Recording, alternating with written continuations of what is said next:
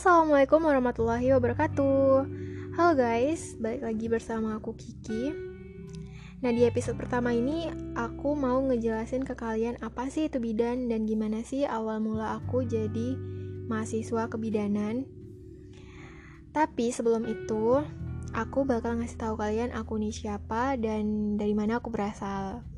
Tapi buat teman-teman terdekat aku udah pasti tahu lah aku nih siapa ya kan untuk teman-teman yang baru dengar podcast ini dan mau mengenal aku, aku kasih tahu aku Kiki. Aku dari mahasiswa Poltekkes Kemenkes RI Medan dan sekarang aku ngambil jurusan D4 Kebidanan dan sedang menempuh semester 6 jalan ke-7. Karena ini daring, jadi kayak tertunda semuanya, guys. Yang harusnya aku tuh sekarang semester ini udah praktik lapangan tapi tertunda gara-gara COVID-19. Dan doain aja lah guys, semoga pandemik ini cepat berakhir jadi kita bisa beraktivitas seperti biasanya karena aku memang udah kangen kali ya sama kegiatan aku sebelum sebelum pandemik ini. Oke. Okay. Uh, eh, sebelumnya aku mau nanya ke kalian, uh, menurut persepsi kalian apa sih itu bidan? Kalau menurut aku dulu sebelum aku terjun ke dunia kebidanan ini, aku mikirnya bidan itu sebagai cuman sebagai penolong persalinan doang. Nah karena aku emang nggak punya saudara yang ada yang profesi bidan. Aku nggak tahu bidan itu kayak mana. Dan yang aku tahu karena mama aku cerita aku tuh dibantu lahiran oleh seorang bidan itu doang. Jadi aku taunya kemarin tuh sebelum aku terjun ke dunia kebidanan Aku taunya bidan itu cuma sebagai penolong persalinan. Tapi setelah aku terjun ke dunia kebidanan dan aku mulai ngerasain gimana sih perjuangan seorang mahasiswa kebidanan yang bakal jadi bidan dan uh, aku memang betul-betul salut lah weh sama teman-teman sejawat aku yang sampai saat ini bertahan dan berjuang sampai titik darah penghabisan sampai nanti melanjutkan ke jenjang lebih tinggi lagi seperti profesi atau S2 aku salut salut sangat sangat salut. Karena emang jadi bidan tuh nggak gampang yang nggak segampang yang kita kira guys. Karena ini menyangkut dua nyawa yaitu nyawa ibu dan anaknya. Jadi emang betul-betul rumit lah kalau uh, dijalanin. Tapi uh, jangan menyerah ya nggak? Dan aku juga nggak nyangka sih kenapa aku bisa sampai di sini sampai di jurusan ini. Eits, tapi nanti aku bakal ceritain dikit ke kalian gimana sih dan apa alasan aku menjadi seorang bidan dan apakah emang niatan dari diri aku sendiri atau emang ada faktor lain. Nah tapi sebelum itu kita bahas dulu bidan itu apa. E, menurut Undang-Undang Nomor 4 Tahun 2019, bidan itu adalah seorang perempuan yang lulus dari pendidikan kebidanan yang diakui oleh pemerintah pusat dan telah memenuhi persyaratan untuk melakukan praktik kebidanan. Uh, nah, ini undang-undang kebidanan yang terbaru dan uh, sebenarnya bidan itu diatur oleh Permenkes nomor 28 tahun 2017, guys. Nah, memang jadi bidan rumit kan undang-undangnya aja ada dan aturannya juga ada. Jadi ya seperti itulah. Jadi e, bidan ini kewajibannya itu terhadap kesehatan ibu dan anak. Karena menyangkut e, identik dengan perempuan dan ruang lingkupnya itu e, yaitu siklus daur hidup wanita sejak dini sampai dengan lansia. Jadi uh, tugas bidan itu yaitu memberikan pelayanan kesehatan ibu, pelayanan kesehatan anak, pelayanan kesehatan reproduksi, dan pelayanan ke dan pelayanan keluarga berencana. Nah, ya selain itu bidan itu juga memiliki tugas penting dalam konseling dan pendidikan kesehatan tidak hanya untuk perempuan, tapi juga untuk keluarga dan juga masyarakat pada umumnya.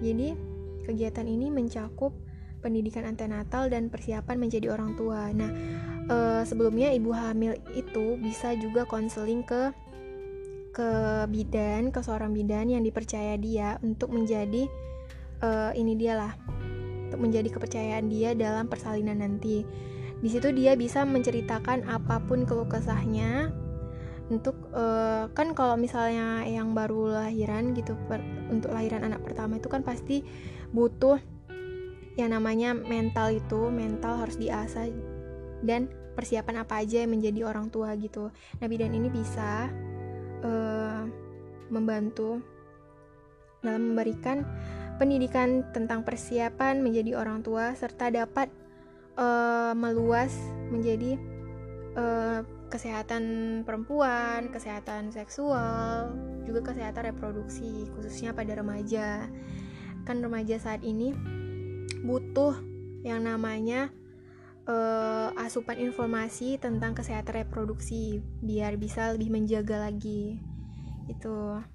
Jadi intinya bidan itu yaitu tenaga kesehatan profesional yang membantu wanita mulai dari sejak sebelum masa kehamilan, pada saat masa kehamilan dan setelah masa kehamilan yaitu uh, pada saat melahirkan, uh, menyusui, masa postpartum ataupun masa nifas dan juga bisa bidan ini juga bisa mencakup uh, memberikan pola asuh anak kepada si ibu yang tadi ini gitu. Jadi gitu guys, jadi emang gak gampang jadi seorang bidan dan emang uh, harus betul-betul dijalani dengan penuh uh, keikhlasan dan semangat yang membara karena uh, aku juga mau cerita nih sedikit tentang gimana sih aku kok bisa menjadi mahasiswa kebidanan kok bisa sih aku milih ini gitu. Aku kan dulu di SMA aku kan sama kayak anak-anak lain yang galau aku tuh milih apa ya aku jadi apa ya aku bingung mau ke mana gitu. Dan semua udah aku coba semua udah aku uh, jalani seperti SBM, SNM pokoknya semua udah aku coba. Dan emang kita harus mencoba gitu biar kita tahu kemampuan kita itu sampai mana. Dan itulah akhirnya aku ke sini karena aku dulu sebenarnya aku nggak tahu Poltekkes ini ada atau enggak saking kan kudetnya ya Allah. Itu jangan ditiru ya guys. Setelah aku dulu tuh yang ngasih tahu Poltekkes ini ada ayahku sendiri. Karena kami kan uh, kemarin jalan-jalan waktu ke Berestagi anak Medan tahu lah itu. Jalan-jalan ke Berestagi dan karena kampusku ini di daerah sana jadi nampak lah pamflet yang besar itu kan. Ki kenapa nggak dicoba? gitu. Uh, kata ya ya udah aku kunjungi websitenya aku pilih aku nanya apa sih yang mau dicoba di sini? Gitu. Bagian kesehatan memang. Uh, ya udah ambil aja bidan kata ya kayak gitu ya. Ya udah aku ambil bidan. Dan situ aku mulai bingung kenapa ada bidan D3 dan bidan D4 gitu. Ya udah aku nanya sama uh, adiknya mama aku yang kebetulan dia uh, dokter. Jadi aku tanya uh, apa sih bedanya D3 sama D4 kalau D3 itu kan jenjang pendidikannya uh, 3 tahun. Kalau D4 tuh 4 tahun. Dan D4 ini setara dengan kayak katanya setara dengan profes eh teh setara dengan sarjana S1 jadi ya udah aku ngambil D4 daripada kan uh, waktu aku terbuang satu tahun lagi aku harus uh, nyambung lagi nyambung lagi gitu kan. Jadi kayak buang-buang waktu. Jadi ya udah aku ambil D4 dan uh, di saat itu juga sebelum aku daftar Poltekkes ini aku juga udah daftar UMPTKIN ngambil jurusan pendidikan bahasa Inggris. Dan alhamdulillahnya dua-duanya lulus. Mulailah ada kebimbangan dalam hidup aku. Karena aku udah udah udah sempat trauma gitu kan uh, kegagalan yang menimpa aku. Jadi aku nyoba ini dan aku diskusiin dan mereka pilih aku terjun ke dunia kebidanan. Ya di situ padahal aku niatannya nggak ada sama sekali. Aku pengen jadi bidan karena aku memang nggak tahu gimana sih rasanya. Tapi karena kedua orang tua aku yang membiayai kebutuhan hidup aku, yang membiayai kuliah aku, jadilah aku tidak boleh semena-mena, ya kan guys? Dan seperti yang kita tahu, ridho Allah itu kan ridho orang tua juga. Jadi aku mutusin ya ikut aja lah, mungkin ini emang udah jalannya, ya kan? Dan jadilah aku mahasiswa kebidanan. Dan uh, yang aku tahu emang selama aku menempuh pendidikan dari semester 1 sampai semester ini dan itu emang gak gampang. Mental aku itu emang kebentuk dan uh, emang betul-betul membentuk karakter aku yang sekarang ini. Nah, aku kayak gimana kalian kalian coba rasain uh, kalian pasti nggak bisa ngebayangin lah gimana rasanya. Untuk teman-teman yang di teman-teman aku. Dan mungkin semua mahasiswa kebidanan kalau ditanya uh, emang emang uh, niatan ya mau jadi bidan kayak gitu. Pasti rata-rata jawabannya enggak sama sekali. Pasti ada yang kayak aku. Misalnya ada yang berdasarkan dari orang tua berdasarkan dari pelampiasan yang misalnya nggak ada yang berapa nggak nyoba dan ini yang betul-betul terakhir yang lolos. Jadi mau nggak mau diambil ya pada nggak kuliah ya kan? Karena perempuan itu wajib kuliah guys. Menempuh pendidikan yang tinggi itu wajib. Supaya terbentuk generasi generasi yang cerdas di masa yang akan datang ya. Apa sih? Ya gitu. Jadi ya udah. Kalau ditanya tuh satu-satu emang mau ya jadi bidan? Kayak gitu. Iya karena mau gimana lagi gitu. Orang tua yang orang tua yang ngebiayain nggak mungkin orang kita semena-mena gitu kan. Paling tidak kita uh, kalau nggak bisa ngebahagiain jangan nyusahin lah apa pun yang dimau apa pun yang di kemauan orang tua. Setidaknya bisa lah kita turuti gitu. Aku mikirnya gitu sih guys. Jadi ya udah aku milih jadi mahasiswa kebidanan ini. Dan emang seiring berjalannya waktu aku bisa paham dan aku lebih bersyukur kenapa aku bisa ada di sini. Dan itulah hikmahnya yang bisa kita ambil. Dan buat teman-teman ataupun uh, teman-teman yang mau jadi bidan ataupun yang udah jadi bidan dan sedang proses jadi seorang bidan itu syukuri apa yang ada di depan kalian sekarang ini dan jalanin aja pasti ada hikmahnya. Dan aku bersyukur aku tahu apa gimana rasanya gimana gimana rasanya uh, kita kita gimana rasanya kita jadi terbentuk gitu. Pola pikirnya ataupun karakternya ya dari pendisiplinan yang terjadi pada saat aku di asrama. Nah, itu menjadi tantangan aku menjadi mahasiswa kebidanan. Nanti aku jelasin di episode selanjutnya tantangan menjadi mahasiswa kebidanan. Nah, di situ ada mental aku terbentuk apa segala macam. Uh, nah itu di situ aku bersyukur sih aku mengenal dan memahami wanita apa yang ada di dalam diri wanita itu aku pahami kayak mana rasanya jadi seorang ibu yang sedang mengandung dan emang iya kan kita pelajari tuh masing-masing anatomi tubuh si ibu apa perubahannya pada saat hamil pada saat uh, proses persalinan nanti kayak mana dan pada saat apa yang dia rasain pada saat menyusui itu kita bakal itu udah aku pelajari guys. Jadi ini aku bersyukur banget sih aku lebih tahu. Dan kemarin aku sempat uh, teleponan sama stranger dia bilang kayak gini sama aku kenapa sih mau jadi bidan? Bukankah uh, ini nanti uh, prospek kerjanya itu sulit dan gajinya juga sedikit gitu kan. Kan beredar rumor uh, sekarang itu profesi bidan itu kan kayak udah nggak laku gitu ya kan.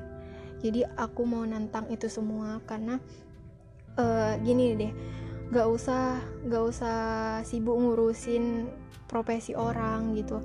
Rezeki kan nggak ada yang tahu kan. Rezeki itu cuman Allah yang tahu dan Allah yang ngatur.